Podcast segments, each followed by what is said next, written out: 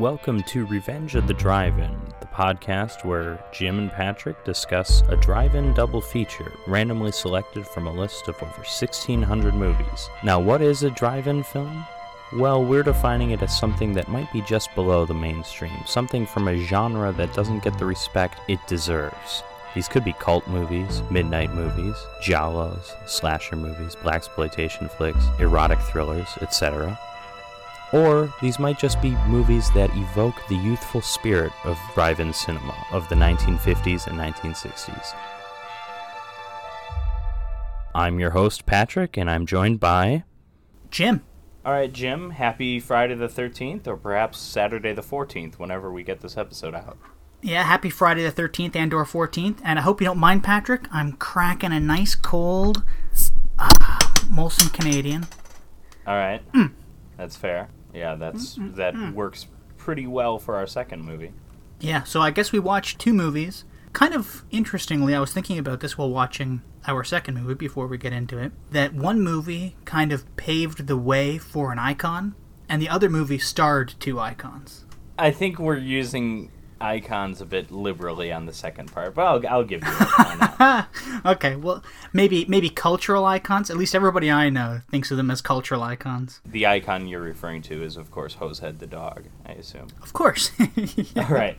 Well, that's because the two movies we are doing today are the original Friday the 13th from 1980 and Strange Brew from 1983, aka Yeah, but- The Adventures of Bob and Doug McKenzie, uh, yeah, I was about to say, yeah. which that's the title that comes up, and then the real title comes up right after that. But the first movie we're doing is Friday the 13th, as I mentioned before, from 1980. This is obviously a groundbreaking horror slasher movie. It was made for well under a million, I think just over half a million, and it hmm. grossed about 60 million at the box office. That's not a whole lot right now, but I mean, it is a lot for the budget that it was, but it was a ton of movie back then. This movie was a huge hit, started a, a long running and beloved, if not critically beloved franchise. I was shocked actually at how little they made the movie for. I mean, I guess I'm not really after watching it, but you just think that the first installment, I guess, of a major franchise would be a little more expensive Polished. to produce.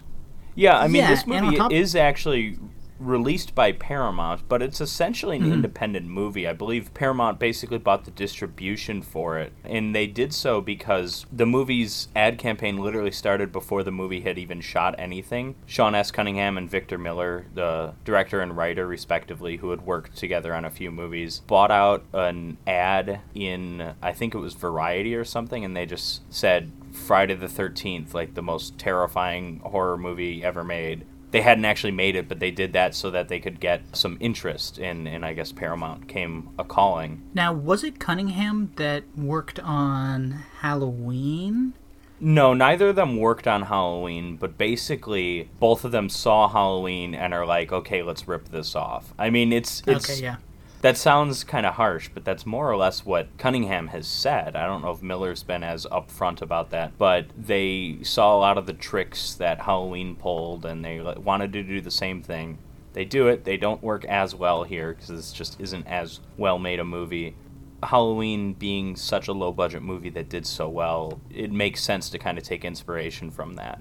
The only mild success, you know, approaching success that Sean Cunningham had had up to this point was he was a producer on the film Last House on the Left, which was Wes Craven's first movie. You know, Wes Oh. Craven, we just did mm-hmm. Shocker. Like Halloween, the movie starts in the past, in this case in 1958 as opposed to 1963, at beautiful Camp Crystal Lake at night. There are a bunch of camp counselors gathering around singing, and we have some other character walking around the camp, and the camera is in their point of view. Again, much like the original Halloween, which that opening scene with Michael as a mm-hmm. child this person, this figure, walks into one of the cabins, sees all these children asleep, and then t- two of the counselors that were singing get together to go have sex upstairs.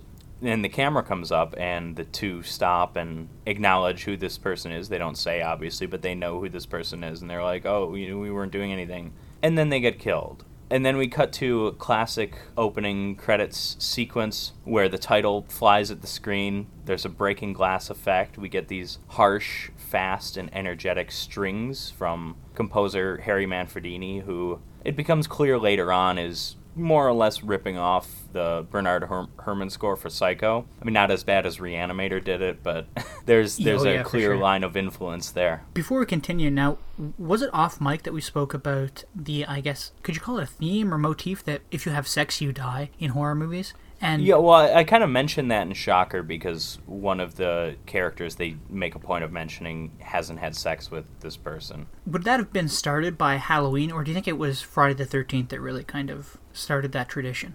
I don't think it was truly like a tradition at this point. Like uh, people credit it to Halloween, but it's also like with a lot of these movies, these slasher movies were often criticized or sometimes even praised by certain people from different kind of ideologies for condemning, you know, lecherous teens, teens that have sex.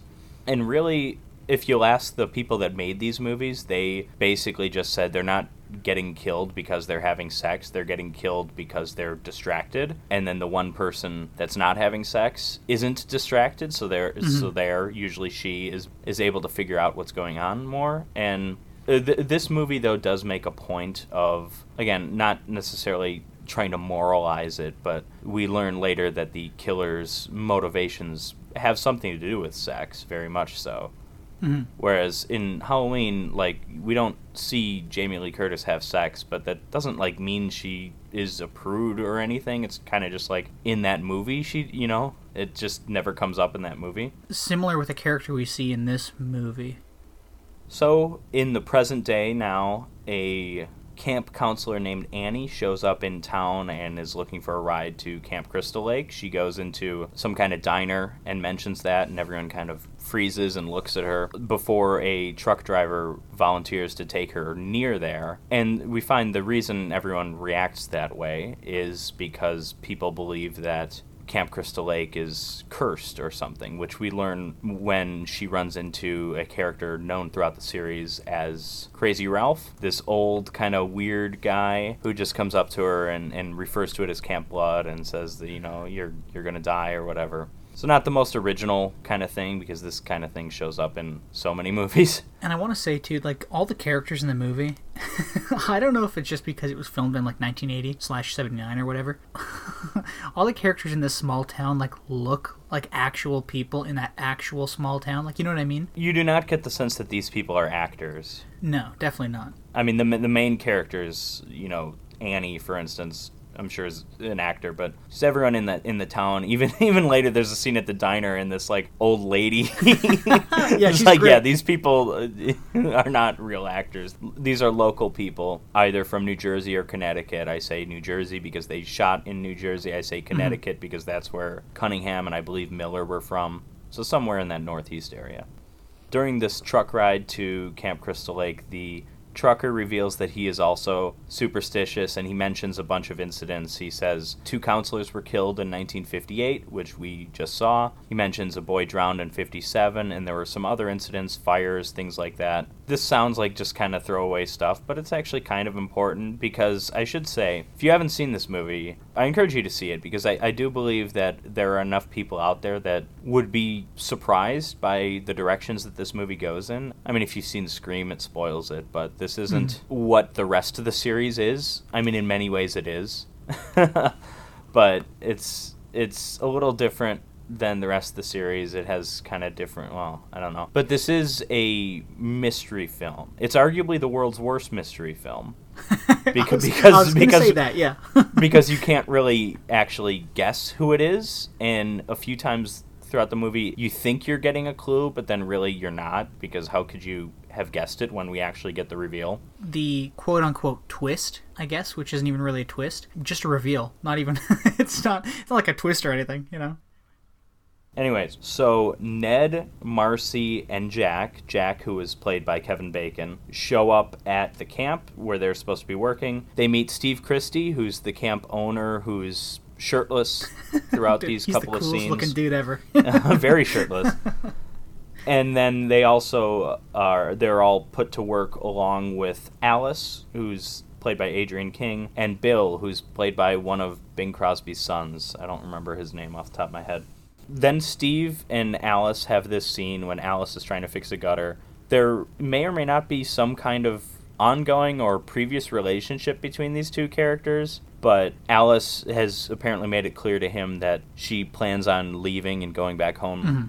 I think to California at some point, but he's trying to convince her to stay, and he's maybe hitting on her. I don't know. It doesn't really matter, but you can kind of read between the lines in some relationships with these characters. It's not super deep, it's not really deep at all, but there is something going on. These characters aren't as bad as a lot of the characters in, in sequels to this movie and in movies, you know, lesser movies that were kind of inspired by this. No, you know, it, it's not deep, but it's certainly awkward. Oh yeah, this scene is is yeah, it's kind of uncomfortable, especially because we don't really. Especially because he's shirtless. Is, is he still shirtless in this scene?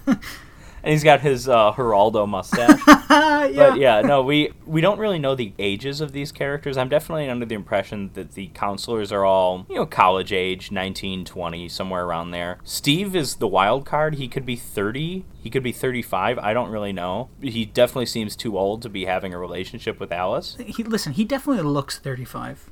Yeah, I don't I don't know how much of that is just like the hair and the mu- it's the mustache ages him, I think, just because you don't see young people with a mustache like that. yeah, like a creepy. I'm not even gonna go there. Never mind. You can just imagine like a creepy, creepy looking mustache. That's it.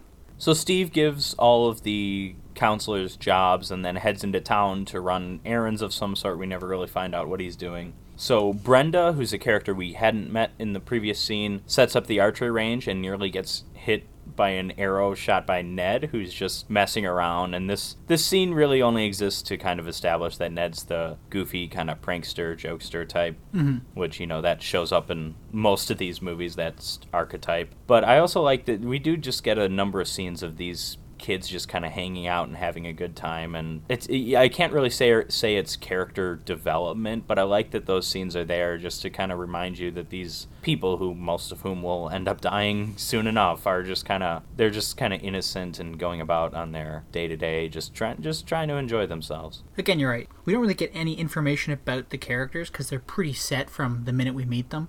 But uh, yeah the only scene where we really learn anything about the characters is that scene between Alice and Steve I, I would say yeah. Well, also, what about that scene where um, uh, Ned, oh and ja- Jack and Marcy also have a conversation that kind of yeah, fleshes out their characters a bit later. Anyways, Annie, the counselor who hasn't shown up yet at camp, gets dropped off by a cemetery, foreshadowing, and she starts walking around trying to get another ride because she's near Camp Crystal Lake, but she's not quite there. She gets picked up by a Jeep, and after about a minute, we kind of realize they never showed the driver's face, so we kind of know what's going on here yeah.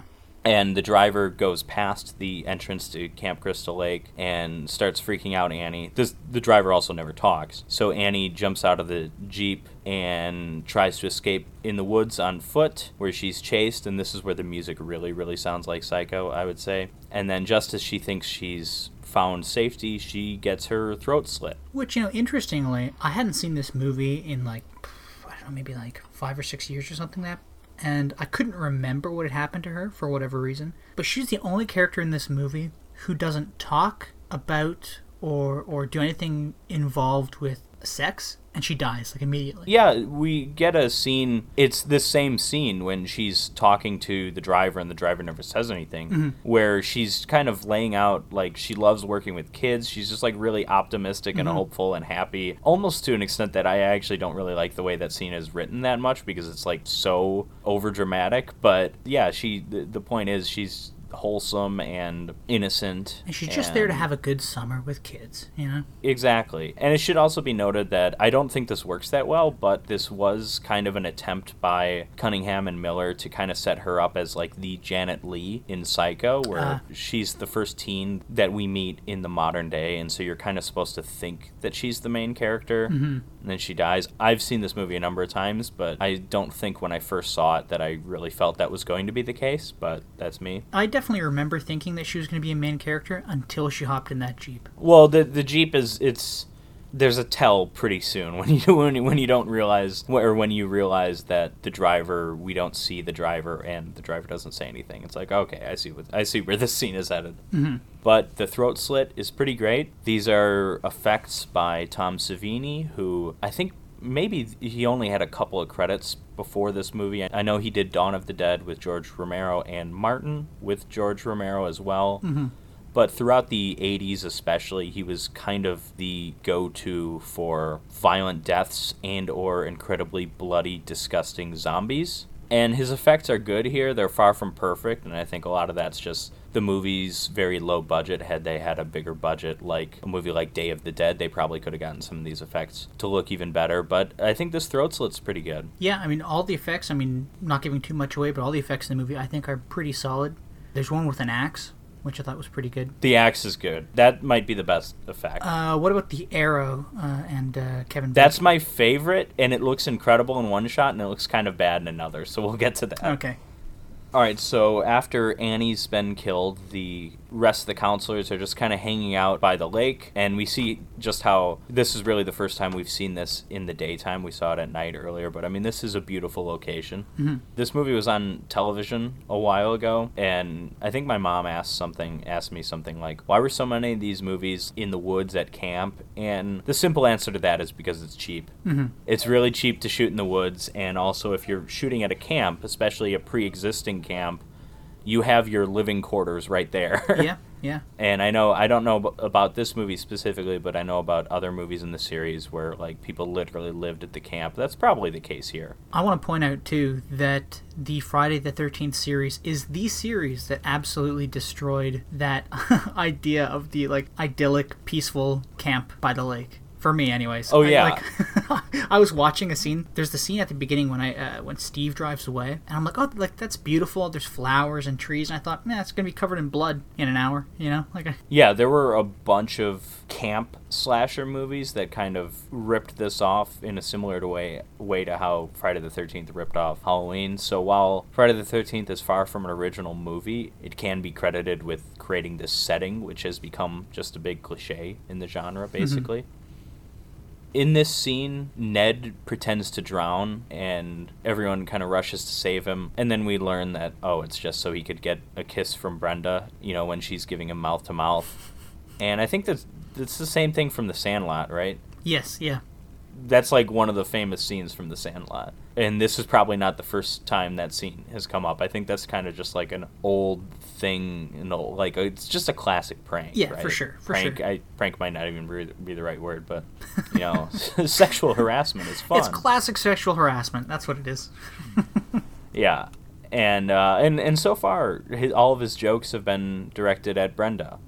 While this is happening, the killer is watching from across the lake. Again, we get more POV shots, and I, I kind of like this stuff. yeah, The movie has like a perfect excuse for the POV. It's clearly doing it just because Halloween did it in its opening scene, but at the same time, it does it so much more often than Halloween because, again, Halloween really just the opening scene. But they're using it here to disguise the killer, which works. I mean, we're not trying to disguise Michael Myers once he gets his mask. We know who he is, we'll just have him in the background in half of these shots. But here, we have no idea who the killer is, so it makes sense. and as the audience watching, you know, I, I think there's something deeply unsettling about somebody watching you from from the woods, you know, from the deep dark woods. Yeah, it's where the kind of the isolation of the setting Oh yeah, and, really works to kind of be creepy. and I don't know if we mentioned this, but I think at the very beginning they were talking about just how isolated this camp is from everyone and everything. From the nearest town, they were something like uh, 20 miles. Yeah, I mean that's certainly laid out in just Annie's tr- troubles to get here. I think it's more or less in the very next scene when the cop shows up. I can't remember if it was Miller or Cunningham, but they hated this scene because they wanted to make this movie so that you don't see any cops until the very end so that you really feel that isolation. I do think the cop kind of showing up makes it seem like this setting isn't as secluded as it is and should be. Yeah, I agree. Because later on, we see Steve struggling to get back, and we kind of realize, okay, this is in the middle of nowhere. But you know, the cop shows up here on the motorcycle. and to be honest, I just didn't like that scene. In, The in cop general. scene? Yeah, I, I thought it was a little silly. I don't know. If it oh, was oh, it's very silly. I mean. I mean, he but- shows up when Ned is going around shirtless with like a headdress, doing like Native American noises. yeah. It's it's it's incredibly silly. he's there just to ask if they've seen Crazy Ralph, basically, but he's Yeah. confrontational from the start. Although that's also because you know he's just law and order guy, and these guys are just goofing off. I'm sure he smells the weed on Kevin Bacon. uh, because because right when Kevin Bacon shows up, he immediately asks like, "What have you been smoking, man?" Yeah, yeah. Not to get too far ahead of ourselves, but yeah, when he asks about Crazy Ralph, I mean, like, that scene didn't even need to exist, to be honest. Like, he didn't need to ask about Ralph. He could have just shown up. Like, Ralph could have just shown up the way he did without Oh, yeah, I existing. agree. I agree. Because after the cop leaves, Alice finds Crazy Ralph just hanging out in the pantry, and he does this whole "you're doomed, you're all doomed" thing. Then he Mhm. kind of just takes off on his bicycle. Oh, and we skipped over another scene of, that I have to talk about. There is a scene where Alice finds a snake in her cabin, Mhm. and then she gets Bill, and all the others come in and try and get the snake who's like hiding under the bed, and they end up basically tearing the cabin apart. You know, it's kind of a funny scene.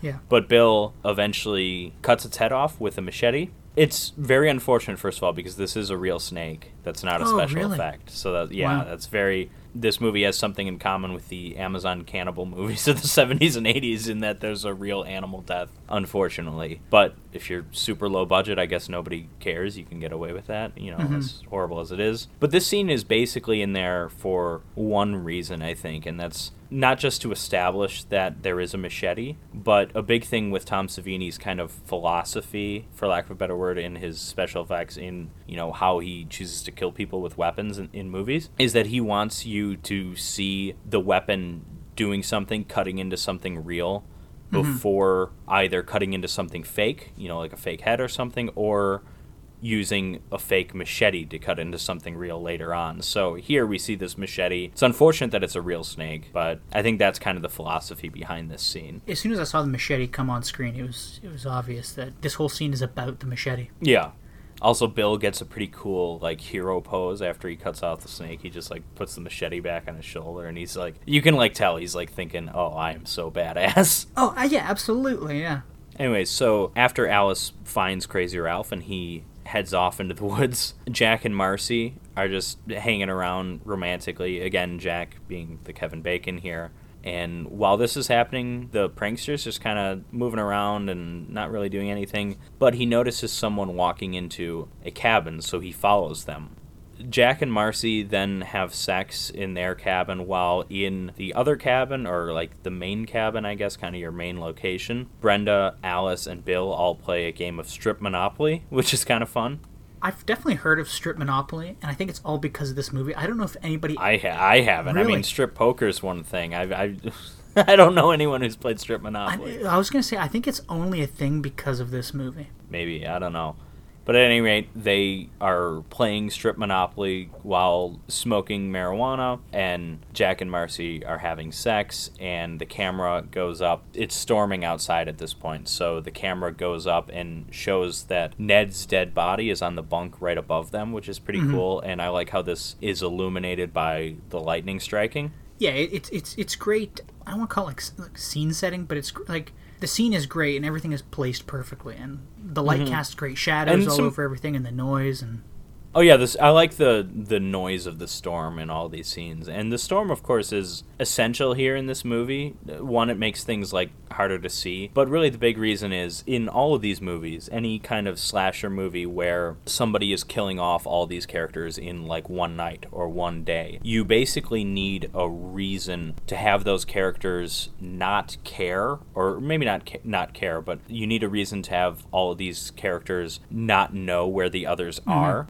And the storm is what does that. It's what holds up Steve in town, but it also the storm is what makes Brenda end the game and she has to go back to her cabin and is like, "Oh, I think I left my windows open." Mm-hmm.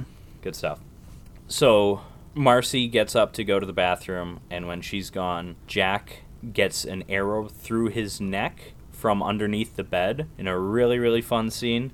Probably the most brutal death in this movie because there is a lot of blood. I loved the way that uh, the hand came out from under the bed and grabbed his forehead, and then you Yeah, saw the just arrowhead. kinda held him Yeah, down. and then you saw the arrowhead just like poking through his neck, like twisting through his neck. which Oh yeah, it goes in. It goes through kind of slowly. Yeah. And I love. th- There's basically two shots of this. There's the shot from the side, which I think looks perfect. It looks so good. The body, the torso looks so authentic because in actuality, it's just it. Kevin Bacon's that's his head there, but he's under the bed and just kind of sticking his head up, and it's a fake torso. From the side, I, I really don't think you can tell. Then we get the shot from kind of head on, and you see that the body just it's a different skin tone Yeah, than the yeah. head. But uh, it's fine. It's distra- you're, you're distracted because there's blood coming up, and it's a neat effect. But I think it looks better from the side just because the lighting's different there from that angle. I also like that right before Kevin Bacon was killed, forget if he was like looking at something or he's reading something, and he felt blood drip on him from the mattress above, which is where Ned's body was. He kind of like reached up to his forehead to touch blood, and then the hand came up and grabbed him, and it was great. Mm-hmm.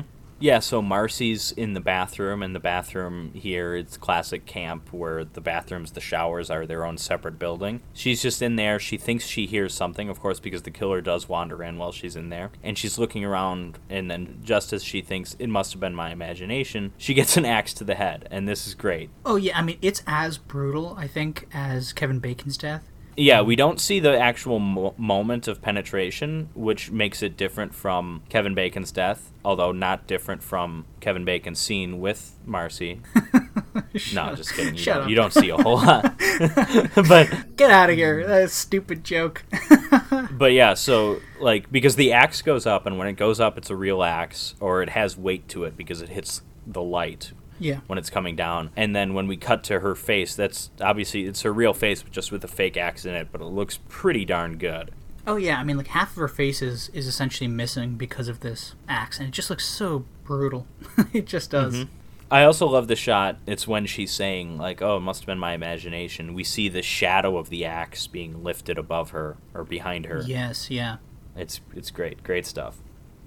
So Brenda is back at her cabin. She's just reading a book and she starts to hear a voice calling for help outside. And so she gets up, she's in her nightgown, and she goes outside and she's wandering outside for way too long. This scene goes on for too long, not just because it, it gets a little dull. It's the pouring also be- rain, thunder and lightning. It's it's the pouring rain. There's no reason on earth that someone would wander out there for that long. You might go out for a couple seconds. Okay, who is that?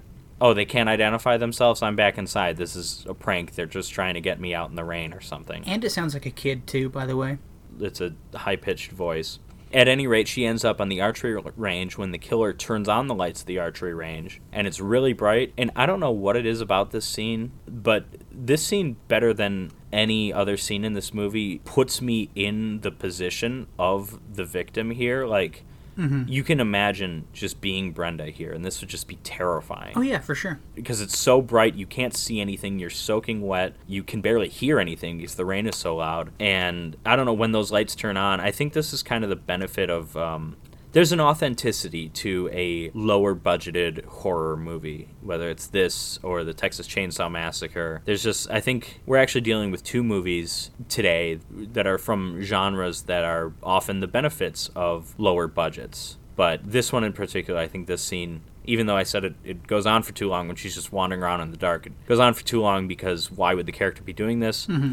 And also because you can barely see anything. But this is good when we get the lights on. Yeah, it, it- goes on for too long. It feels drawn out, but it ends uh, spectacularly, I guess. Yeah. Well, we don't see Brenda die, but we do hear her scream. Or rather, Alice hears her scream, and when she's alone in her cabin, and Bill comes back because Bill's been Fixing the generator or something? Yeah, Bill was fixing the generator earlier because all the lights seem to go out, and Alice mentions that the lights went on at the archery range, but then they look out there and there aren't any lights on. So while this is going on, Steve leaves the whatever diner he's at and says, like, you know, I have to get back. These these kids don't know anything about living in the outdoors, and it's a horrible storm, so like they need me. And it's absolutely And beautiful he's waitress leaving- at the diner is Oh, really yeah, on him, you know? And as he's leaving, we see that he drives a Jeep, which we're thinking, okay. Again, I mentioned earlier that this movie, I think, tries to throw us clues, but the clues are all misdirections. So I Yeah. think we see that Jeep and we're like, okay, that was the similar car to the one that picked up Annie. But then we also see that he's dragging, you know, he's got a trailer behind it. And it's like, okay, the Jeep earlier didn't have that. Mm-hmm. I think it's supposed to be a misdirection. You're supposed to think Steve has something to do with something. But at any rate, he drives away, and at a certain point, he's having car trouble, so he's just pulled over on the side of the road and gets picked up by a cop. So back at the camp, Alice and Bill think something is wrong. So they go around looking and they don't find anybody. They're calling for people. They find a bloody axe in a bed. I think it's supposed to be Brenda's bed. Yeah. And they're like, okay. And they're not super freaked out by this. And I'm not sure if I would be too. I mean, I'd be scared, but when you just find like an axe just hanging around in a bed, like that kind of seems like a prank, doesn't it? Yeah, and I mean, and they pretty much say as much too. They're like, "What the heck is going on here? This is crazy." Yeah. I don't know if that scene for the viewer. I don't think that scene is particularly scary because we already know that she's dead. So I mean, Yeah. I- So Steve Steve's with his with the cop as he's getting his ride and this is when we learn officially that it's Friday the 13th. The mm-hmm. cop mentions like, "Oh, you know, weird stuff always happens on Friday the 13th. It's also a full moon, so it's doubly weird." He's like more more And- car the- crashes, more murders, more robberies. Yeah.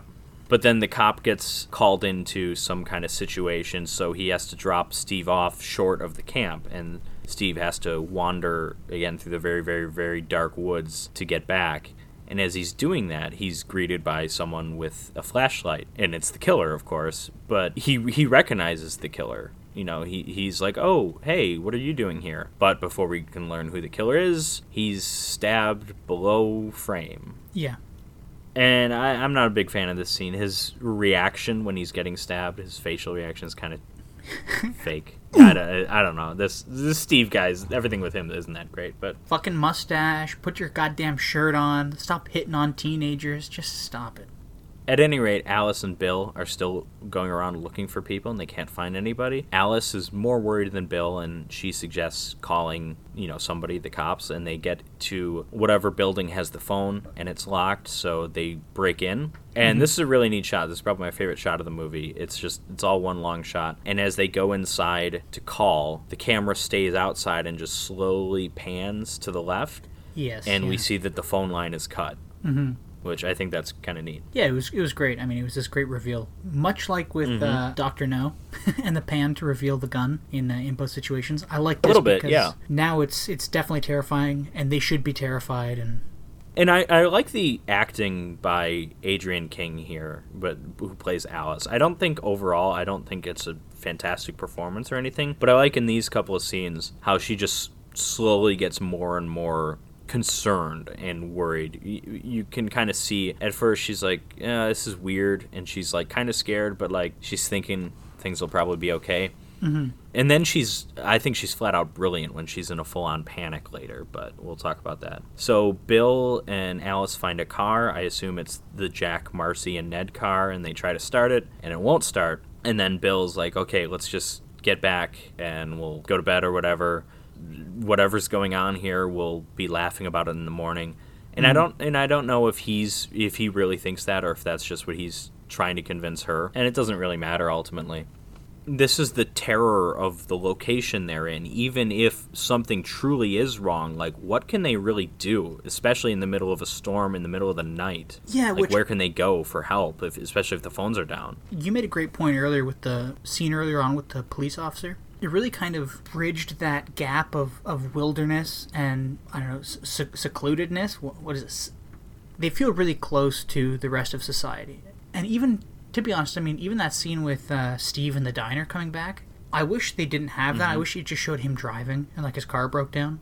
That's just my personal little nitpick with it, but And Steve is another reason why they feel better about just going back to the cabin. They're like, okay, Steve will be here soon. Like, at any rate, when they're back, the killer cuts the power to the generator at some point. And this is, we learn later, this is when Alice is sleeping because Bill gets up. You know, he lights a lantern, he leaves some light for Alice, and he goes up to work on the generator again. And this scene was kind of disappointing to me because it's a long shot of him fixing the generator, and there's a lot of negative space over his right shoulder, you know, to the left of the shot. And you expect the killer to show up. yeah, You really do. And this could have been a moment, actually, because there's only two people left. This could have been a moment where you reveal the killer if you wanted to. they didn't do that. And given who the reveal of the killer is, I think that's probably a wise move because the killer is not someone you could really guess. It's not a character we've met yet. But also, just like, yeah, it's kind of disappointing. We could have gotten a, a, good scare moment here. But at the same time, it still kind of works for suspense because I'm waiting for that to happen. There's also that bit when he's working on the generator, he kind of leans towards the camera, and it would have been nice if like you could have seen a hand come up from behind the generator and just like pull him back or something like that, or if he. Yeah. At any rate, we don't see what happens to Bill. We don't hear anything. It's just Alice wakes up in the middle of the night. We don't know how much longer mm-hmm. later, but she sees that okay, he left a lantern for me, so Bill must have been out doing something, but she doesn't know. So she goes looking for him, and she finds her way to the generator room. Oh, I guess to be fair, he did actually fix the generator because the lights are back on. Oh, they were. Yes. Yes. Yeah, they definitely were. So, anyways, she goes to the generator room, looks around, he's not there, and as she's leaving, she closes the door, and his body is hanging from the outside of the door. Mm-hmm. It's kind of propped up, it's above, like, it's higher up than just where he's standing, but it's also pinned to the door by arrows. Yeah, I think so, yeah. Yeah, so I don't know how that happened, but it looks pretty cool. not the best dead body. It's a little too gray, but whatever. No, but it was definitely like a, a, a cool reveal. I mean, because at that point we already knew he was dead, but yeah, and and this is when Alice completely loses it, and I think this is where Adrienne King really shines. She screams, she runs back to the cabin that she's been at, you know, the main cabin. She barricades the door with a bunch of things. She uses some kind of rope to keep the handle from opening, and she puts everything she can find on the ground. The scene goes on for a long time, but it's just showing A, how panicked she is, but B, also how capable she is because she's doing the best that she can. Yeah. And she's arms herself. She picks up a baseball bat. And again, I like how the scene goes because she's just starting to calm down. She's just like, okay, what am I going to do? Mm-hmm. She's trying to think rationally now. She's getting over her moments of panic or hysteria. I'll use the word hysteria not in the gendered sense, but in the more colloquial sense of just that's what she's experiencing. Then Brenda's body gets thrown through the window.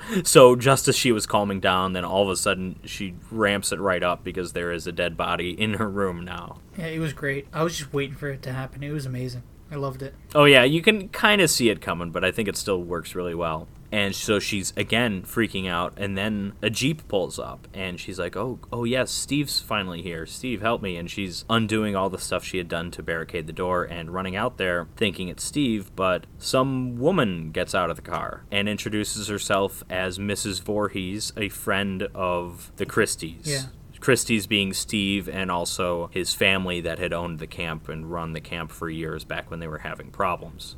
And she's friendly enough. This is this is actress Betsy Palmer who was big on television in like the 1950s or 60s or something, yeah. but I don't know anything about that. Really, I really only know Betsy Palmer from Friday the 13th. And to be fair, I think this was her first movie in like 20 years or something, but well, and she again, comes TV star she comes in in the scene like like very 50s mom. Like oh it's okay dear. What's going on dear? What's happening well, yeah. yeah she's reassuring and you know obviously alice is freaking out and she's like oh this bill's dead. There's dead bodies everywhere. And she's just like no it's fine. We'll go inside. I'm not afraid. You're okay. You're safe. And then they go inside and mrs Voorhees sees the body and then starts lamenting oh she was so young. She was so pretty. Who could have done this? Yeah I love how Betsy Palmer plays this scene. Is she just she goes into kind of a monologue and she gets more and more sinister as the speech goes on. Yeah. She talks about her son Jason, and her son Jason was the boy that drowned in 1957, and she blames the camp counselors because they were having sex when he drowned and that he should have been watched. So she was the one that killed those two teens in the opening scene in 1958, and she's the one who's been killing people throughout here. And she comes at Alice. They have a bit of a fight, and Alice gets away temporarily. The scene where she said he should have been watched because he was, and then she put her hand on Alice's head. She's like, "Well, never mind that, dear." And like she's yeah, there's because he was special, you know. And the funny thing is because yeah, we eventually do see Jason. We even see Jason kind of in her head drowning, mm-hmm. screaming, you know, help me. But Jason is like deformed, and it's Yeah. implied, you know, special needs of some sort. I mean, really, he's just deformed because monster. But that's Take really that it. Deformed kids.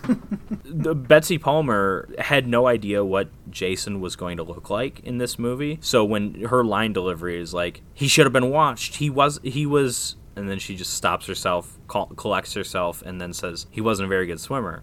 She's not trying to imply that he was special needs, but at the same time, it kind of when we eventually see Jason, it works that way. It works that, and uh, again, I think this is just her performance works really, really well here, and it inadvertently goes along great with the makeup that Tom Savini actually does with Jason. oh, for sure, yeah. Because while she's doing this, she that right before she comes at Alice, she starts talking to Jason in her head, and again, this is where we see Jason drowning in these brief kind of shots that are kind of like faded over uh, or superimposed kind of onto I don't know the technical terminology onto the shots in the cabin, and then when Alice gets away.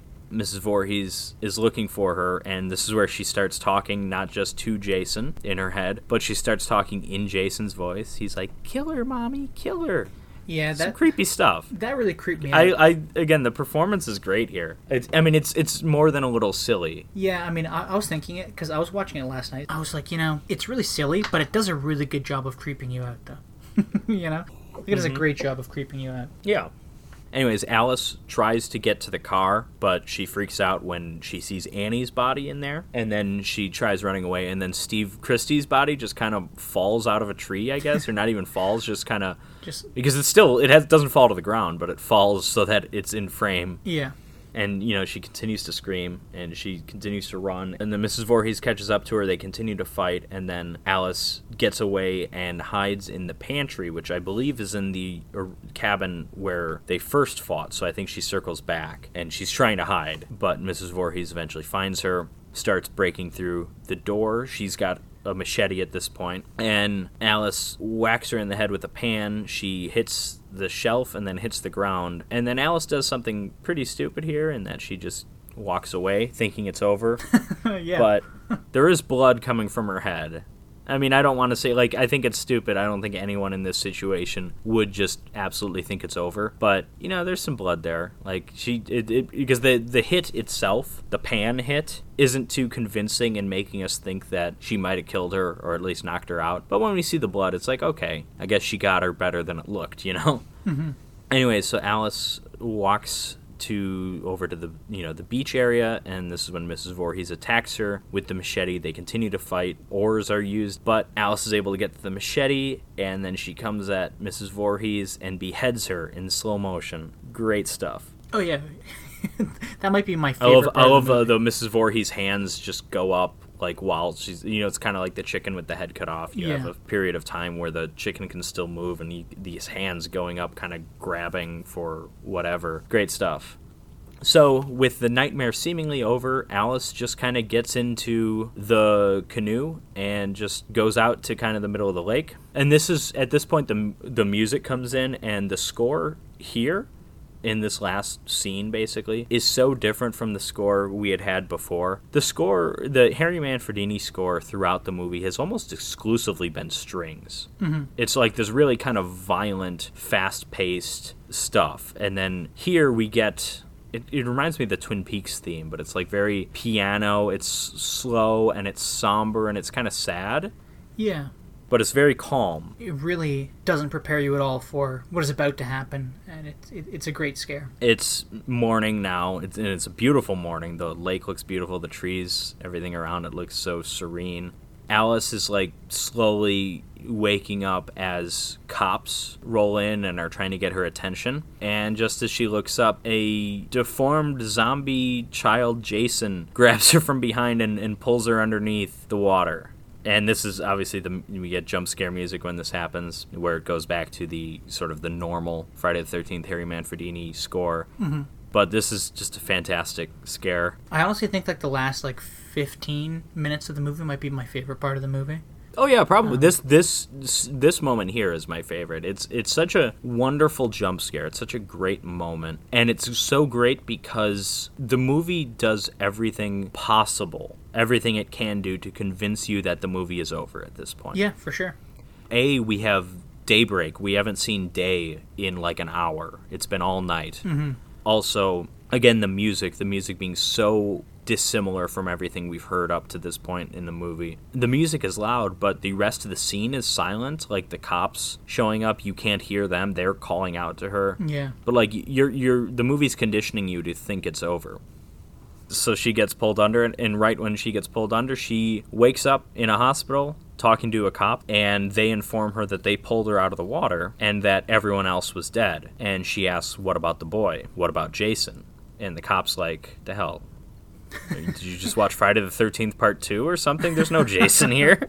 He's like, what? And then we get kind of a cheesy ending where she's just like, then he's still there. Like, no, you should probably just realize, no, I had a dream, I had a nightmare. But whatever, Yeah. that's, uh, you know, it sets it up, sets itself up for a sequel. The continuity of this series doesn't make any sense, but I love this, the scare we get, and then kind of what follows.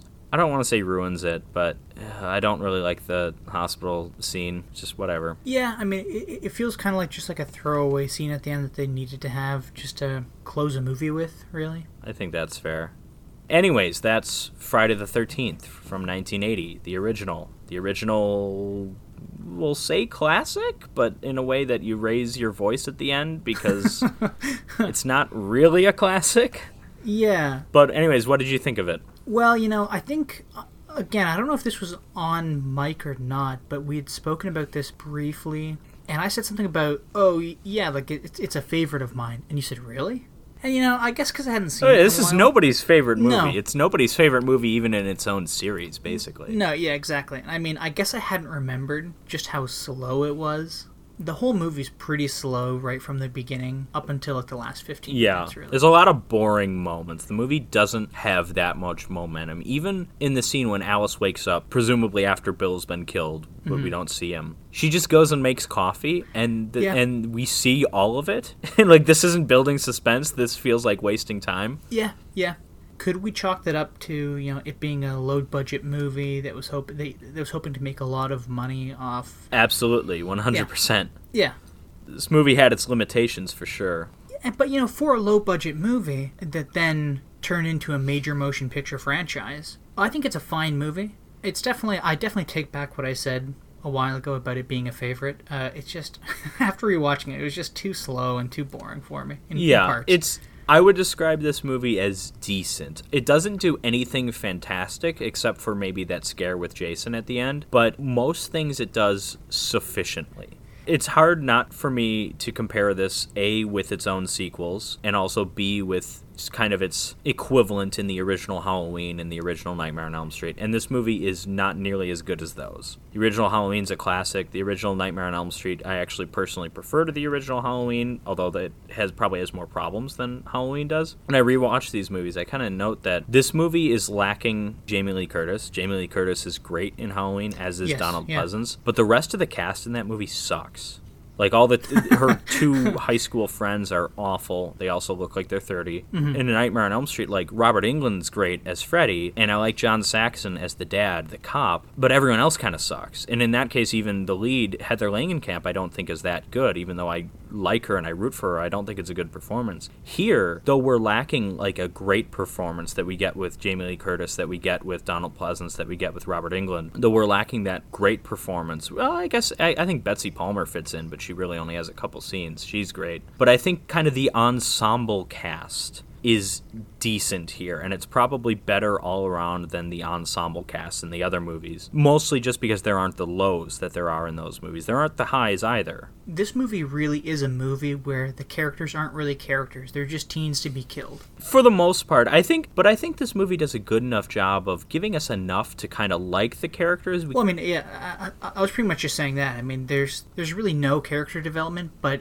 as you said, gives us enough to like the characters, but not really to be able to relate to the characters. I've determined this kind of formula or this list of checkpoints that a good or a great Friday the 13th movie needs to kind of check all these boxes. It's seven points, and I want to go through it. And I mean, it's incredibly stupid, of course, to be looking at this low budget, somewhat rip off of a movie and, and trying to talk about it like this. But at the same time, it's like all of these movies would basically be following the pattern set in this movie. So it's kind of I can imagine a director, a producer, a writer kind of trying to tick all these boxes. So these 7 Mm-hmm. things, they do not have to appear in any particular order. There's no order of importance. These are kind of all seven of them are kind of what Friday the 13th is. But number 1 we have the sex appeal because that's as much a staple to this series as the elaborate kills or the violent kills. Mm-hmm. And here we get a sex scene that actually I don't think it's that sexy and it's I don't know the way it's shot. It's like way too passionate for like a sex scene in a movie like this. You know what I mean? Yeah, well, you know what though? I, I, when I saw that sex scene, I thought about the sex scene in the new Friday the Thirteenth. Oh God, movie, that's just like over the out. top and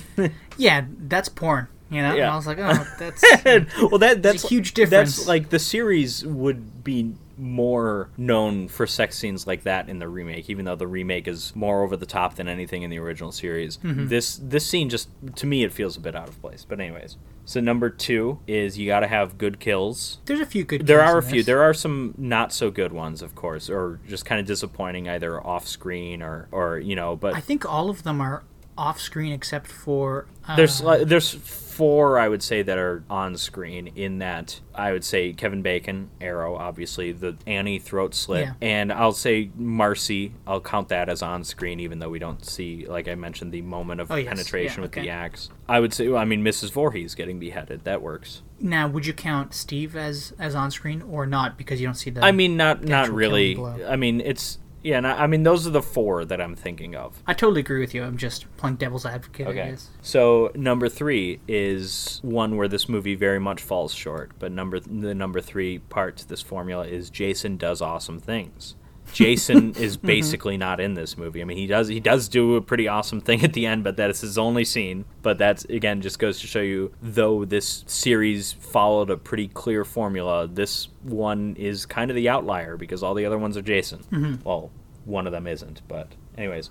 So we've got to have a good final girl, and that's who we have with Alice here. I think she's good enough. I don't think she's great.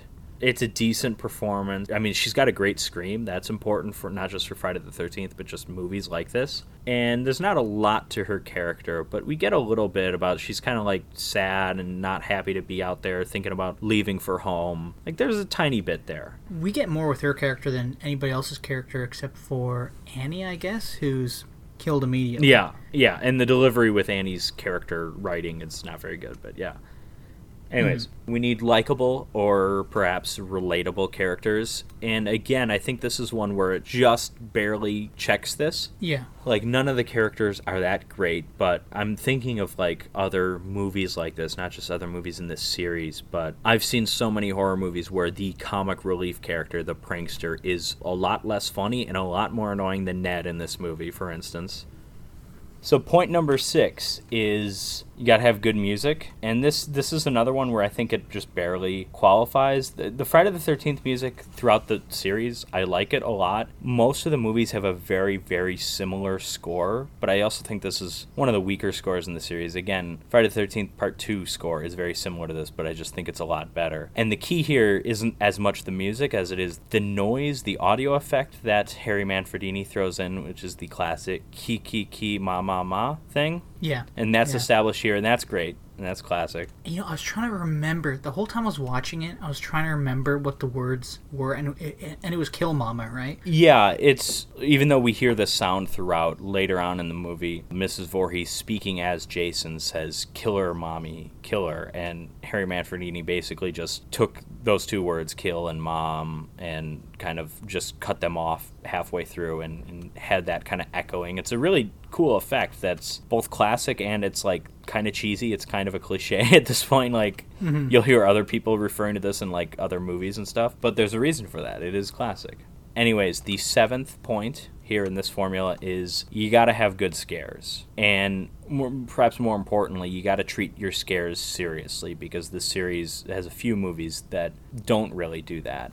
And I think this Yeah. movie's trying to be a serious movie. I think it fails at that in a lot of ways because it's just not that good of a movie and it's cheap and it's low budget. But I think some of the scares work here, and especially the Jason one at the end. I mentioned also the scene with Bill fixing the generator. Even though nothing happens, it has you on the edge of your seat thinking something's going to happen. So I think that works pretty well. Yeah.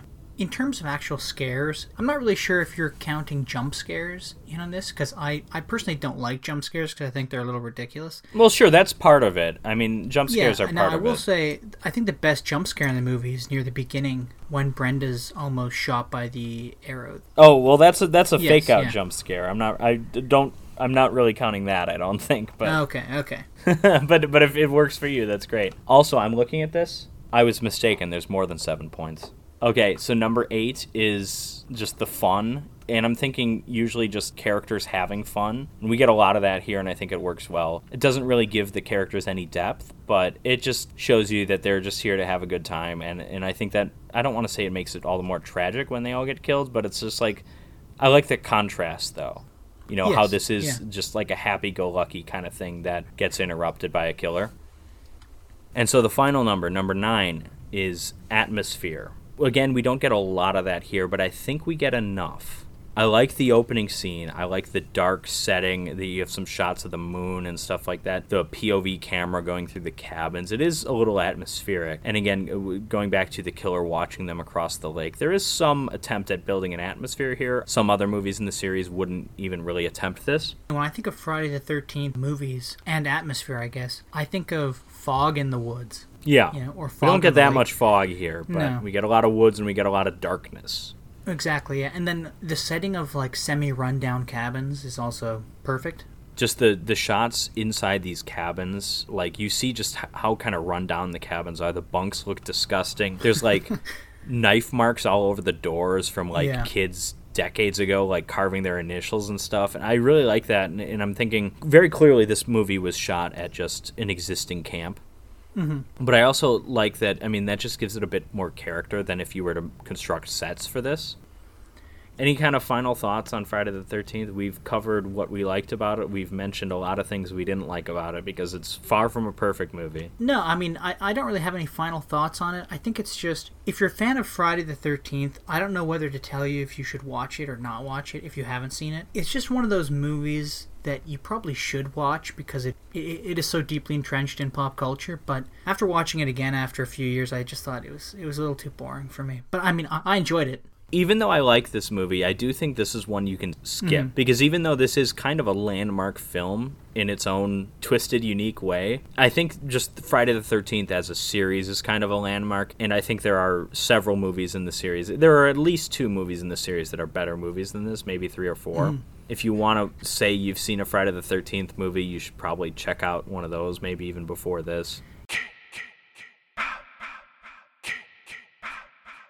So, Patrick, uh, I guess if we're done with Friday the 13th, which I think we are, we're going to move on to another movie. Oh, we're not done. We've got 11 sequels to go or whatever, but yeah. Well, unfortunately for me, this is the only movie of this kind. And that movie has two iconic characters from Canadian pop culture, and it is Strange Brew from 1983. So it was directed by and written by Rick Moranis and Dave Thomas, who also star in it as Bob and Doug McKenzie. The Which one is which? Because I got them mixed up. Bob is Rick Moranis and That's Doug is Dave thought, yeah. Thomas. Yeah. So now, for any of you out there listening who don't really know who Bob and Doug McKenzie are, they were characters created on the television show SCTV, which was like a Canadian version of SNL. It's basically guess Saturday Night Live. yeah. Yeah. It was broadcast all throughout Canada and I think like the northern states. SCTV, kind of like the early days of Saturday Night Live, had just some huge comedic talent come off of it. I mean, people that are still impacting entertainment today, because I mean, Eugene Levy and and is it Catherine O'Hara? Yeah, Catherine O'Hara, Eugene yeah, Levy. they just won Emmys for Schitt's Creek, Yeah. and you know John Candy was from there, and Yeah. obviously Now- he's I don't know if passed on since then. But I don't know if Dan Aykroyd was no, because he was on? SNL. Yeah, he uh, was the yeah. Canadian on SNL. But other people like uh, Dave Thomas, Rick Moranis, uh, I think Martin Short was on there a few times. Probably that sounds right. Andrea Martin. Yes, from, Andrea uh, Martin. My Big Fat Greek Wedding. Yeah, dude, I love her. So SCTV was this Canadian television show like SNL, but uh, the story goes that the Canadian Broadcasting Corporation peeps, the CBC people, came up to the guys who were producing SCTV and they said, "You need more Canadian content in your show." And I think Rick Moranis was like a producer or something of SCTV, possibly. Yeah, they were probably like the head writers too. Yeah, and he was like, "What do you mean we need more Canadian content? This is a show written by Canadians for Canadians, starring Canadians, and filmed in Canada." So the CBC said, "No, no, no. If you want to follow our strict guidelines, because here in Canada we have this thing that's that's a bit of an issue where we think things need to be more Canadian." You know, and we're afraid of. And this American this stuff. happens even in radio too. Like It I- does, yeah. Rush is played on the airwaves way more often than they should, just because they're Canadian. One night, Rick Moranis and Dave Thomas were sitting around, and they thought, you know, how are we going to get more Canadian content into the show that's already super Canadian? They threw a set together of a bunch of like old beer bottles and a big poster that said the Great White North, and they donned like lumberjack plaid coats and stuff and toques, and they threw on like a really Canadian accent, like, hey, you know, stop, uh, you know, how about you take off, your hoser, eh? And they just kind of riffed for the last two minutes of every episode of SCTV, and the Canadian public loved it.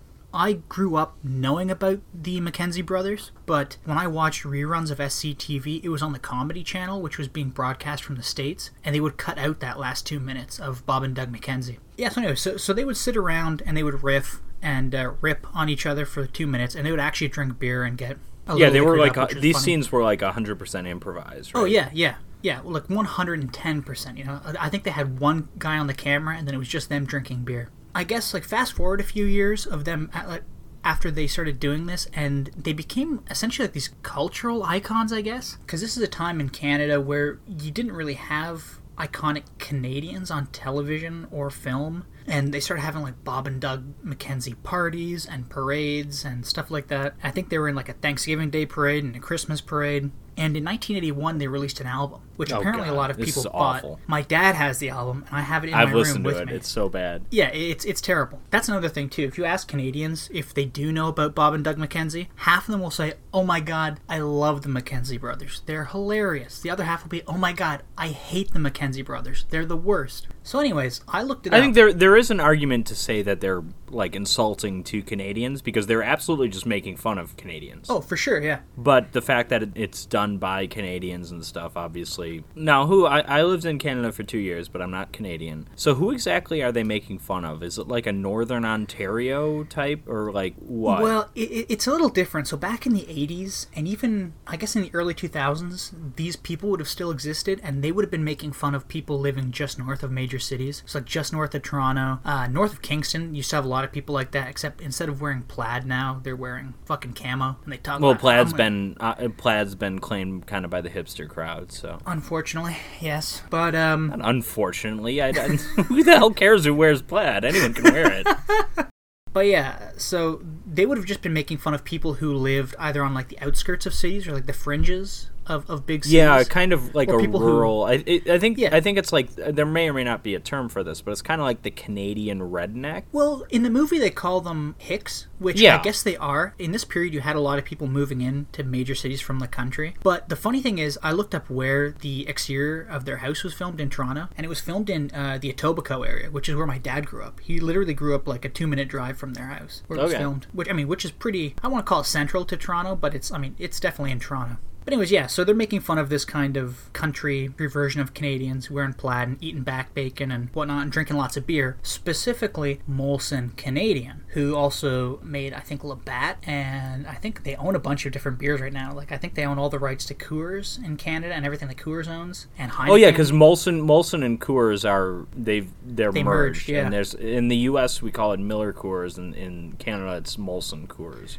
But anyways, so they're making fun of that kind of Canadian stereotype, which I know many people like that, so isn't really a stereotype. Um, I kind No, of I mean it's a stereotype. You're you're just arguing that it's often true, which Yes. is true Well, of I- stereotypes broadly speaking. Well, I mean, I'm I'm kind of comparing it as well to the show Letterkenny, the Canadian oh show sure, Letterkenny, yeah.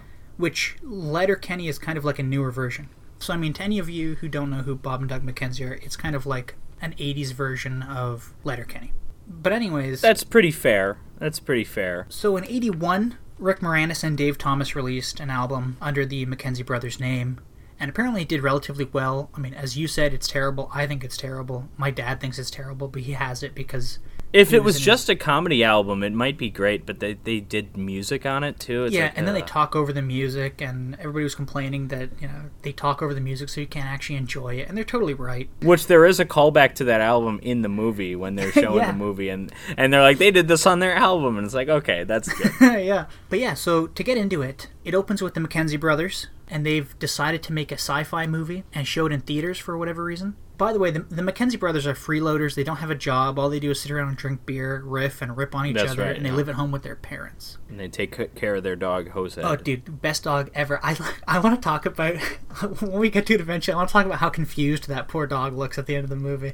But uh, Hosehead for me is so far my second favorite favorite pet in movies that we've done. I prefer the cat named Bitch. yeah, But Hosehead's good. yeah. But uh, so, anyways, yeah. So it opens with the McKenzie brothers. They've decided to make this sci-fi movie and show it in theaters for whatever reason. And it's just a, ter- Packed theater too. Uh, yes, a packed theater in like downtown Toronto, and it's just a terrible movie. They've they've like screwed it up. The film broke, and they're just riffing on screen, and people start walking out of the theater, and essentially, and this angry mob forms, and they're all demanding their money back. So Bob and Doug sneak out the back, and uh, as they're like sneaking down this alleyway, a father stops them and he goes, "My kids have saved up their allowance for a month to see this movie or something like that." And he's like, "You know, "What am I supposed to tell them?" So Bob, feeling bad, Rick Moranis feeling bad, hands over fifteen dollars and he goes, "Hey, you know, sorry, hey, this is all I got." They they get away in their van. It's this scene though that I want to point out that really drives the plot of the movie, which I'll come to in a second. But before I get to that, I love the theme song for Strange Brew, which is written and performed by Ian Thomas, who's the brother I of assume Dave that's Thomas. Dave Thomas's brother, right? Yes, yeah, yeah, yeah. So they speed away in their van. They get home and uh, they start polishing off the rest of their Elsinore beer in the fridge. And their father, who's voiced by Mel Blanc, Mel Blanc, Yeah, Mel Blanc. completely random. Yeah. So, and if for anybody who doesn't know that name, it's like the voice of essentially all the Looney Tunes characters. In this movie, he sounds a lot like Yosemite Sam. He does, yeah.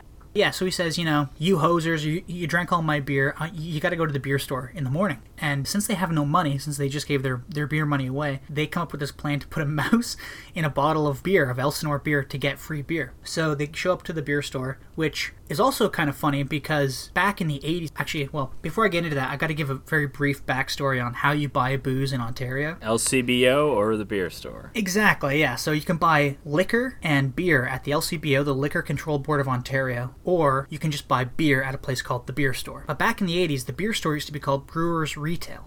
As far as I know, in this movie, Brewers Retail and Molson Canadian were on board to be in this movie. So Molson was going to be the beer that they were drinking instead of Elsinore, and Brewers Retail was going to be the name of the store that they had gone into. But when they heard about this mouse joke in the movie, Molson pulled out, and Brewers Retail also pulled out. So instead of Molson beer, you have Elsinore beer, and instead of the uh, the Brewers Retail chain, you have the beer store. Which turned out to be this- some Nostradamus shit. Exactly, yeah, because in Canada today, all the Brewers retail stores uh, are now changed to this orange sign with white bubble letters that say the beer store. It, it's it's exactly like as it was in, in the Strange Brew movie. Yeah, so they go into the beer store, they pull their mouse in the bottle prank, and the guy behind the counter's having none of it. And he says, Look, if you want free beer, you gotta go up to the Elsinore Brewery. So they say, Okay. They drive up, which I think is like the escarpment just in Hamilton, because I know this movie was partly filmed in Hamilton too. It was filmed in Kitchener, Hamilton, and Toronto. Oh, Toronto. that's why it's made me depressed. Got him. Take that, Hamilton. but uh, you go, yeah, lose another OHL team, you hosers. hey, yeah, just take off, eh? But uh, yeah, so they come to this road, and there's a bunch of signs, and, and there's buildings on top of this escarpment. There's Elsinore Castle, Elsinore Brewery, Yeah. and the Royal Canadian Institute for the Mentally Insane. Right. All of which are actual buildings. Elsinore Castle's Casa Loma in Toronto. Elsinore Oh, yeah, that's right. Yeah, Elsinore Brewery is the Hearn. It's the Hearn generating station, and uh, the Royal Canadian Institute for the Mentally Insane, or the RCIMI, is the RC Harris Water Treatment Plant.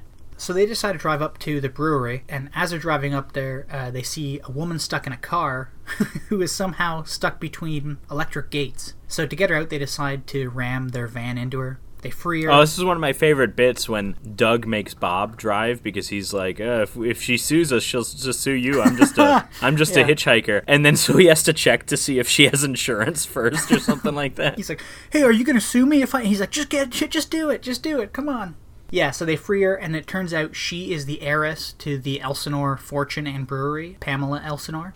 Yeah, she's And- Hamlet. and she's and this this is this is when we learn that it's just Hamlet too, because they're talking to the receptionist and they're they're, like, "Oh, we want to talk to that guy," and he's like, "Oh, he's no longer alive." But the person running the company now is Claude. He married his like wife right before. And it's like, "Oh, I see. I see. What, like it's just Hamlet." They even call him Claude. Dave Thomas and Rick Moranis took over writing for the most part because the first draft of the script was essentially just Hamlet. Because they had told whoever was Oh. writing, they, they said, we want it to be like Hamlet. So they just hit Hamlet beat for beat. And they said, no, no, no, we don't want it to be that on the nose. So they just sat down and started rewriting To be or not to be, eh? exactly, yeah. Do I or do I not drink Whether this it's eh? whether it's beauty in the mind to suffer the slings and arrows, eh, of outrageous fortune. Oh, take off. Yeah, so they free the heiress, Pamela Elsinore, and it turns out she's been ousted by her uncle, who took over the brewery from her father, who died mysteriously. And under her uncle, there's a guy working who's Brewmeister Smith. Oh yeah, that's right. I was thinking he is the uncle, but he's not. He's just no, yeah, that's right. And he's uh, Played- played, by played the by- fantastic Max von Sydow. I just saw The Exorcist on Halloween night, yeah, and I don't want to say range because I mean Max von Sydow has range. He's an incredible actor, but he plays this role so straight. He plays it as serious as if he's in The Exorcist, and that Oh, just yeah. makes it really funny because he's got these goofy teeth, goofy fake teeth, and everything. But I just like and he talks like this the whole movie. Yeah, Oh, it's so it's not it's not so much the range of the actor that I'm that I'm praising, but I'm, I'm praising the sense of humor here of Von Sydow or Von Sydow in just like I'm this incredibly accomplished actor who's been in Ingmar Bergman movies, been in Oscar-winning movies, and like Mm-hmm. sure I'll just fuck around with these guys for for a few hours a day. I mean, he must have definitely enjoyed it, right? I mean, there's no way. I I, I don't think there's a way you couldn't enjoy. It. I would hope on this so. movie. Yeah, so he's so he's this brewmeister Smith. He's running the brewery more so than the uncle, who's just this bumbling, incompetent person. Who's who's almost as bumbling and almost as incompetent as the McKenzie brothers. But the issue here is that when Pamela turns 21, she which she has just turned 21, she will legally inherit the brewery and the fortune, essentially. She's like in her mid thirties. I know. Yeah, yeah. Well, Uh, she she was this actress. I can't remember her name, but she's in the movie Black it's Lynne, Christmas. It's Lynne Griffin. I think. Okay. She's in the movie Black Christmas from 1974, which many consider to be the first slasher movie, and that kind of inspired Halloween in some ways, and thus loosely kind of in in third degree of Kevin Bacon kind of way inspired Friday the 13th. Uh, she's in that, and she's like 21 in that, and that was like 10 years before this. Well, I guess she ages gracefully. Good for her. But She's uh, pretty. She just doesn't look like she's in her early 20s. I'll no, put it that yeah, way. You're, yeah, you're right. We've just been introduced to the uncle and uh, and Brewmeister Smith. We get evil vibes because evil music plays whenever they're on screen or, or they're spying on people on cameras, but we don't really know why they're evil. And it turns out that Brewmeister has put this mind control agent in the Elsinore beer, Mm-hmm. and we see him testing it on the lunatics from the Royal Canadian Institute for the Mentally Insane, or Yeah, the RCI. because he because Brewmeister Smith also runs that for some yes, reason. yeah, he does. Yeah, it's great. And then they're playing like this hockey game, because it, it all just kind of happens quickly, and we get more explanation later. But I would like all to these point lunatics out come out. We just saw the first Friday the Thirteenth movie, and yet we didn't see a hockey mask until this movie. Are you saying that this is the original Friday the Thirteenth? No, oh shucks. Okay, never mind. But I'm uh, saying Hamlet should have had Jason in a hockey mask going around killing Laertes. That's what I'm saying. So while all this is going on with all these these testing this like hockey game on the lunatics who respond to various noises played on a piano, which I guess is supposed to mimic somebody playing an organ at, at hockey games, you know, like dun dun Yeah. dun dun dun dun dun dun. The brothers run into a guy who's working at the brewery who is Rosie LaRose, exactly Rosie LaRose, uh, Jean Montreal LaRose. Canadiens Rookie of the Year a few years ago, who doesn't play hockey anymore. Yeah, because he had a nervous breakdown, and he's played by Angus MacInnes. But yeah, he's great. He's he's he's this French Canadian character, so he kind of leads the brothers to Pamela, and he Another character, by the way, that's way too old. Like he was Rookie of the Year a few years ago, not like 30 years ago. Oh, yeah, he looks no, like yeah, he's in his totally right. 30s. yeah NHL Rookie of the Years are like 19. yeah. I never I didn't even think of that. I didn't even pick up on it. But yeah, he's he's Rosie LaRose. Everybody calls him Rosie. But yeah, so he kind of helps the brothers out to find Pamela and uh, the uncle, and they're going to approach him about this mouse in the beer, which they then get a job at the brewery. But that's only because Pamela is taking over the brewery, so she's saying, you know, she's like, oh, the, the McKenzie brothers can have a job here, and I'm going to fire Brewmeister Smith. So Brewmeister Smith, who has this, as we learn, this this world domination plan of mind control beer in the works, he comes up with a plan to remove Pamela so he can stay making this beer and, and distributing it we don't really see what his plan is going to be. All he does is grab a couple guns. Before we continue, I want to point out that this movie's a lot like Shocker. You have to kind of remove all your expectations of society and how the world works to enjoy. Oh yeah, this this movie. this movie's a cartoon basically. Yeah. We see that later on. It's- there's a big scene a- at the end that actually doesn't quite sit right with me, where the movie's completely off the rails. But yeah, I mean, this movie from the beginning is is I mean, even just like when they're showing the movie, the the film breaks and then. Mm-hmm. It's the two of them talking on the on their the Great White North set, but it's like, what is this? Is is this live? It's not live. They're in the theater. Did they just was this part of the movie that they actually set up? Like, I don't know what's happening. It doesn't matter. None of it matters. Yeah, which I want to talk about that at the end because none of that really works for me. But again, I'll talk about that at the end. Yeah, so the brewmeister comes up with a plan to remove Pamela, and we also learn in this scene that the brewmeister and Pamela's uncle killed Pamela's father. But we also see this from the ghost of Pamela's father, who's possessing an arcade game in the cafeteria that Pamela Oh, and the brothers yeah. are playing. So That's right. the effects are all right. It's all a little goofy, but again, you have to kind of get rid of all these notions of normality and, and the way things work. The brewmeister's plan is to knock out Pamela and the former brewery manager, who I didn't write his name down, but he's like a friend of Pamela's. He's going to run the brewery after she takes over. The brewmeister and the uncle are going to put them in empty kegs and then put them in the back of the McKenzie brothers' van. And uh, they're also going to knock out the McKenzie brothers and cut their brake lines, put them in their van, and then hopefully they'll crash into the lake, into Lake Ontario, and everybody will drown. Right. This is also the scene where we get more explanation of what is going on with his world plan. And again, we- have this, what I call the piano hockey fight scene because this guy is fiddling around with the piano. He's like, Yeah, I, I can make them fight each other. And again, it yeah, the, like. the-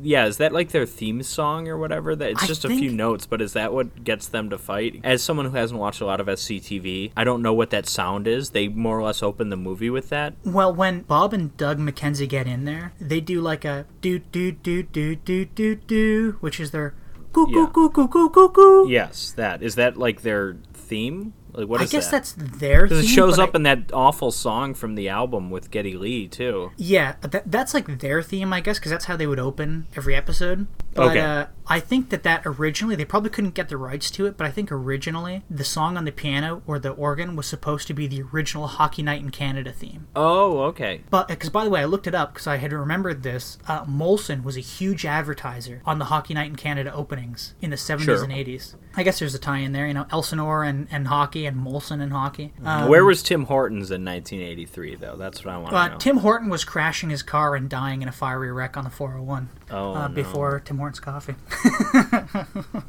yeah, so Bob and Doug get knocked out after they find this this plan and start playing their theme on this piano, and they get thrown into their van. Eventually, we see them lose control of their van and ramp essentially off off a dock into Lake Ontario, which we get this beauty shot of Toronto in the background. Yeah, you see the uh, The CN s- Tower. The CN Tower, which surpri- I didn't know the CN Tower was that old. That kind of surprised me. Yeah, I think it was put up in the 60s, maybe. There's no Sky Dome yet. That was 89, but Yeah, it would yeah. otherwise it would be in that shot, I'm sure. Slash I'd the Rogers them. Center, I guess now.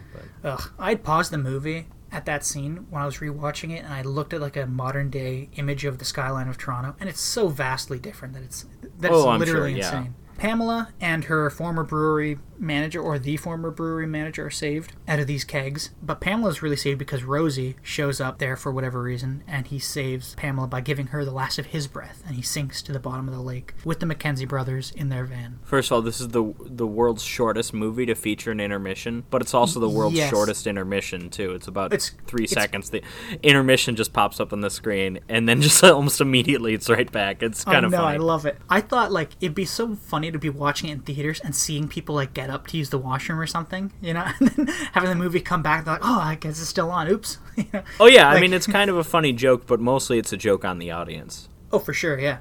Police divers are sent in to uh, to pull out the bodies of uh, Bob and Doug McKenzie. and when they go down to This the van, This is my favorite joke of the movie here. Dude, it's a solid joke. When they go down to the van, the windows are rolled up and they're just sitting in complete total water, but they're sipping out of their little stubby Elsinore bottles.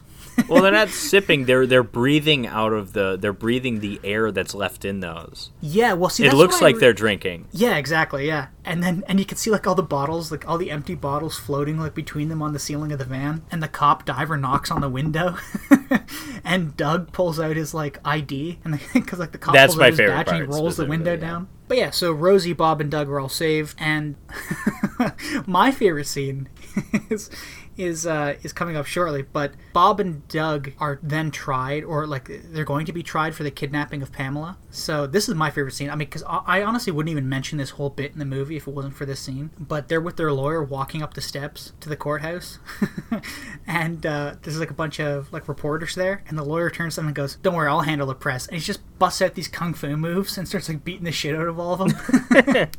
and he goes and he straightens his suit and he's like that's how you handle the press i just thought it was so stupid that it was great um, yeah, it, it's a it's a joke that belongs more in like Airplane or something like that. It Oh, for sure. It's kind of out of place in this movie, but it's funny. i'm not even really sure it knows what it's trying to be other than Well, yeah, it's it's incredibly goofy, but it, it's not like a joke a second like some movies, like like uh you know the airplane, Naked Gun. Those it's not quite there. i heard an interview from dave thomas and he said that if they could redo strange brew if they could remake strange brew he would want it to be like even crazier not really funny he wanted it to be more surreal than I could see guess it going in that direction. Yeah, I could, But, but, that's uh, not really what we yeah. have here. No, exactly. So Bob and Doug are eventually sent to the institute because they're essentially deemed stupid, and uh, Yeah, they're too. They're unfit to stand trial. They're too dumb.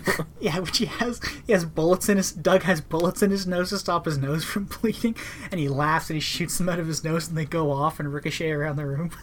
I liked. I liked that too because you're right. Like it really is a cartoon. So, anyways, they're sent to the institute. Rosie escapes the hospital, and he shows up at the institute, and he proceeds to rescue the brothers and Pamela. And then they all come up with a plan, essentially, to stop the to stop Brewmeister and the uncle. Pamela and Bob are captured by Brewmeister Smith, and they're put into a vat of beer that is slowly filling. This is probably the joke that this movie's m- most remembered for. Rick Moranis drinks all the beer in the vat to save them from drowning, and then he's like Yeah. as big as the vat. But uh, while all that is going on, Rosie and Doug get all these crazy hockey players, these these insane hockey players, and they capture the uncle and they kill Brewmeister in a really cool fight scene. Actually, I, I really like the fight scene where where good old Max is just kicking the shit out of all these hockey players and like crushing their heads. Yeah, and then Rosie kills them. But oh no, what's the last thing that could possibly go wrong? Uh oh, they got some beer out to Oktoberfest in Kitchener, Ontario. So they have Oh, to run out to okay. Kitchener. Which, but the they way, can't get there in time. Exactly, they can't get there in time, so they have to go home and enlist the help of the McKenzie brothers' dog, Hosehead. I don't know if we've mentioned this. He's just a black lab with like a white stripe He's a black lab with with with skunk stripes, basically. Yeah, it's great. so uh, they pull out a map, and I felt so bad for the dog here. They pull out a map, and they're like yelling at the dog essentially how to get to Kitchener. They're like, okay, you gotta take the 401, keep an eye open for like County Road 8 or whatever. Remember, take Highway 6. Yeah, yeah, take Highway 6. and so then the dog just takes off. Or like he starts running down the street to the Superman theme, and then jumps in the air and starts It's, it's not the Superman theme. It's its own heroic music. Yeah, yeah. I mean, uh, you- could call it akin, I guess, to the Superman theme. It sounds it Yeah. sounds similar, and uh, it's definitely what they're going for. Because as soon as the sure. dog jumps into the air, he sprouts a little a little red cape, and he's flying towards Kitchener. And again, I felt so This is where the movie kind of loses me, to be honest. I know. Oh yeah. Like I get it's the movie's never really been attached to reality. That's true, but I don't know. This this scene's just not for me. I definitely see people walking out of the theater. Let's put it that way. I'm not walking out of the theater because I enjoyed the rest of the movie, but I'm just like, this is too dumb to be funny for me. Yeah, this poor dog, and I want to point out, like my one of my other favorite scenes in this movie is when this dog is clearly laying on a board against a green screen with like a fan being blown at him, and his cape flies off him, like his cape comes undone, and the dog. Yeah, that has like, to be unintentional, right? Oh, it's got to be, yeah. Yeah, It's the cape wasn't meant to in. come off. I don't think. So this dog crash lands into this tent at Oktoberfest and scares everybody away from the beer. Hits the because he hits the ground hard. I know. I It does know, not look so safe. bad. No, no, it doesn't. It's like someone just threw the dog from like ten feet up in the air just on the like- ground. For everybody listening, it looks like they literally catapulted a dog into a tent. Yeah, it's crazy. in the air. yeah, yeah. So it hits the ground, scares everybody out, so nobody drinks the contaminated mind controlled beer, and essentially the day is saved. Uh, Rosie's okay, Pamela's okay. They're going to run the brewery, and the brothers are going to have a job there. And Well, uh, and they yeah, at the also end- they they promise the brothers promise to get rid of the beer, and once they learn that all it Yeah. does is like work as mind control for like a couple hours or whatever, I think it's implied that they're just going to drink it all and, and yeah, just they don't care they drive about away the with the consequences. yeah, They, they drive away with the big rig at the end.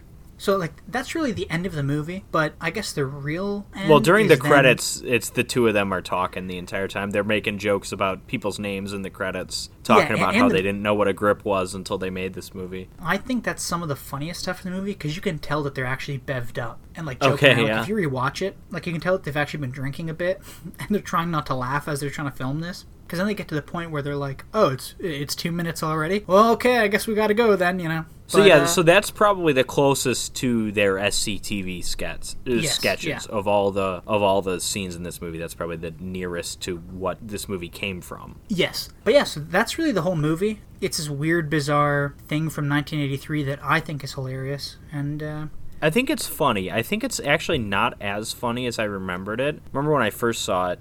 You know, it was several years ago, and I did have the same similar reaction that I had now, where I'm like, "This is pretty good," and then you get to the super dog stuff, and it's like the smile from my face was just like wiped off, and I'm like, I'm embarrassed to be watching this. This is too stupid. But up Yeah. until then, it's mostly funny. There, there's two big gags, and they're both big ones that just really don't work for me. It's Bob after he drank the beer, just the visual gag of him with the giant body. Uh, Yeah. And then it's Superdog. Those are my two biggest complaints. Those ones are definitely probably my least favorite gags. Some of my most favorite ones, which I didn't mention, the one at the very beginning, it was the MGM lion. Oh God, that's great. Instead of the roar, it burps, and the camera pans, and it's just like, it's just like a cutout with an actual lion, and they're standing there like They're playing, with, the his tail. and- this heavily sedated lion. no, that is hilarious stuff to me.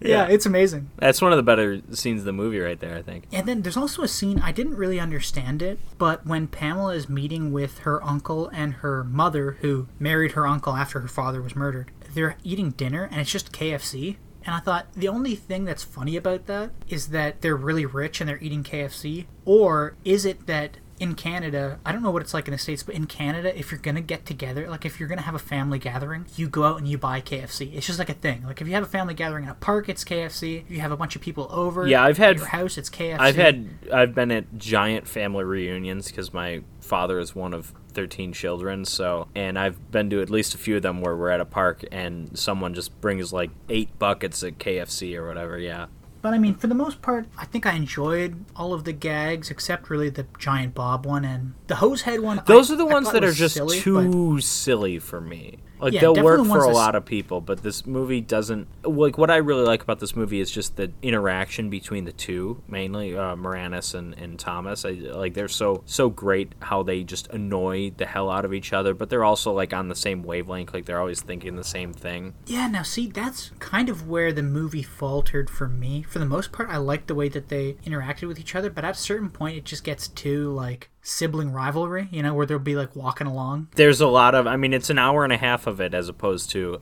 two minutes Yeah. at the end of a television show so i mean yeah I, I think you could say it wears on you a bit but that stuff mostly works for me It's funny though because I also looked up um, uh, reviews for the movie, and Gary Arnold, God. in his review for the Washington Post, wrote, "Neither triumph nor fiasco. Strange Brew leaves plenty of room for improvement, but I hope Thomas and Moranis get the chance to demonstrate that they've learned a lot from the mixed assortment of nuttiness in their first movie comedy." And then Jay Scott. i don't think that's unreasonable i don't No, think that's I- an unreasonable review I agree with it. I, I agree with it. And then we have the Globe and Mail, which is a Toronto newspaper. Right. Uh, Jay Scott wrote, "What's terrific about the McKenzie brothers is their offhand depiction of two English Canadian working class dimwits. And what's terrific about the movie is its equally offhand surrealism. I don't know if I agree with him. I think he's probably just jerking it a bit because he's like, oh, it was filmed in Toronto by Canadians. Uh, you know. Oh, I, I- I forgot one. I think this is the one that's probably the closest to what the movie is for me yeah well, in some ways. But uh, Janet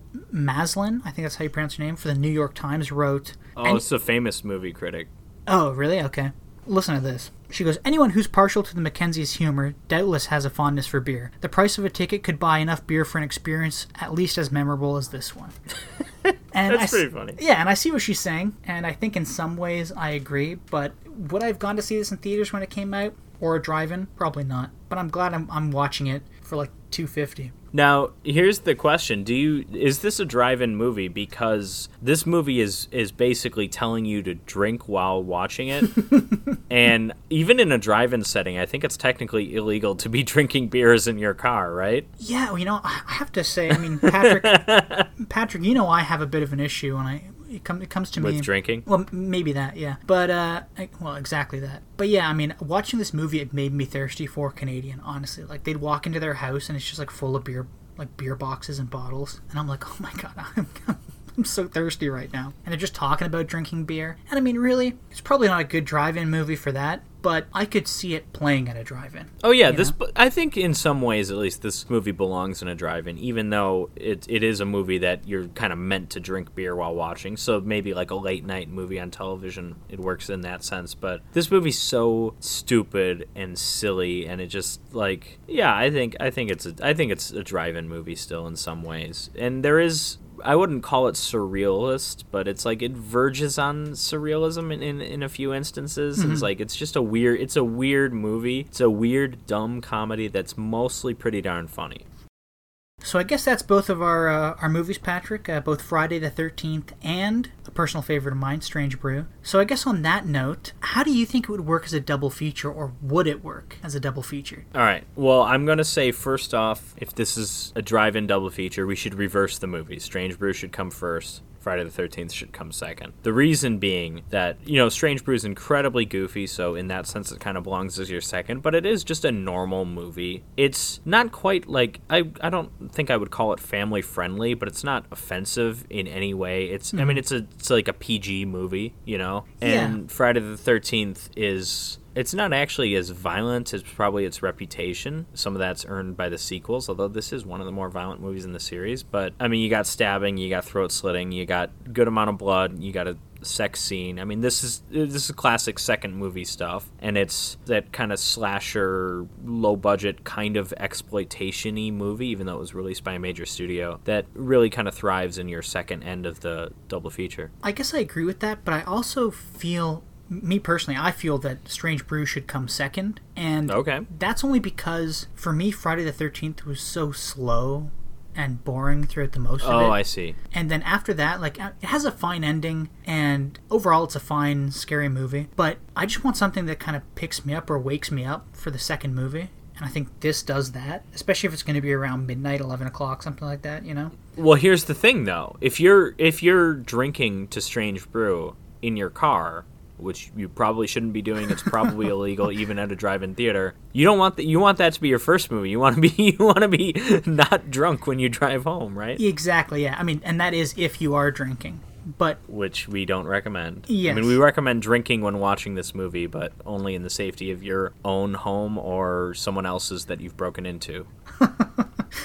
But I mean, yeah, for, for me, it's it's really just the speed of Friday the Thirteenth. Really, just kind of puts it as a first movie. To me, it falls into the category of almost like a Doctor No style first movie. I understand what you mean because it, it does have a lot of the problems that we complain about with Doctor No, with the slow pacing and stuff. But I, I also just think that the moments of violence, however brief they are, that's second movie stuff. Mm-hmm. Ideally, if you have a, I mean, sometimes we'll in this podcast we'll be getting two movies that are probably similar to Friday the Thirteenth. Then maybe it's a toss up. But like when you when you're pairing it with you know like a PG rated comedy kind of thing, that's that's just my reasoning there. Patrick, I think we're gonna have to agree to disagree on this one.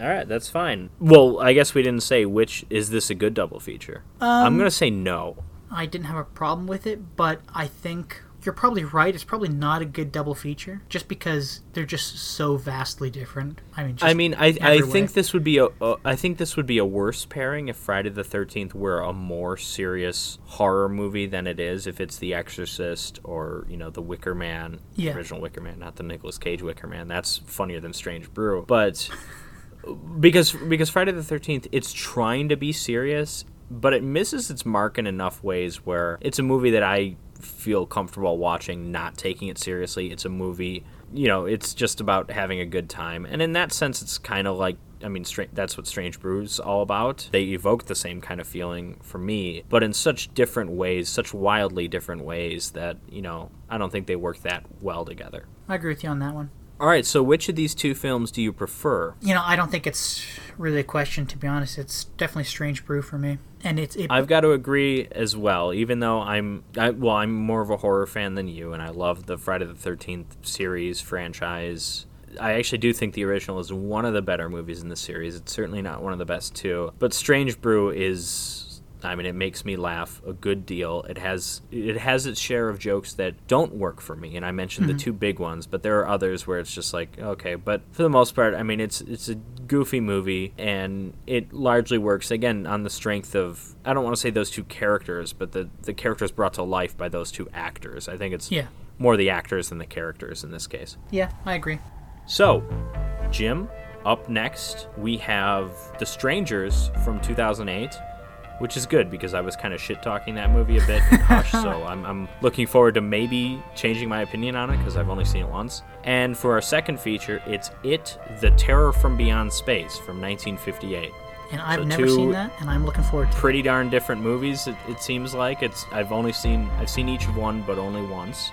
So that's what we'll be doing next time. And until then, be sure to follow us on Twitter at Drive In Podcast. No underscores, hyphens, or spaces. Keep following us for any updates. And until then, I'm Patrick, And I'm Jim. and thanks for joining us. And and take off. Yeah, take off, hosers, eh?